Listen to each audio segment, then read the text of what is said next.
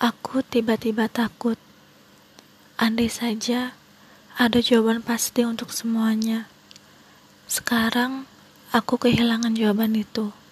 Sudah berakhir kompetisi dan universitas. Saat mereka bilang mengerti, berapa banyak yang mereka pahami, seberapa banyak yang kupahami. Saat ibuku bilang dia baik-baik saja, karena ibuku bilang dia baik-baik saja, aku tidak menyesalinya saat itu. Mungkin saat ini aku hanya ingin bersembunyi di balik kata baik-baik saja.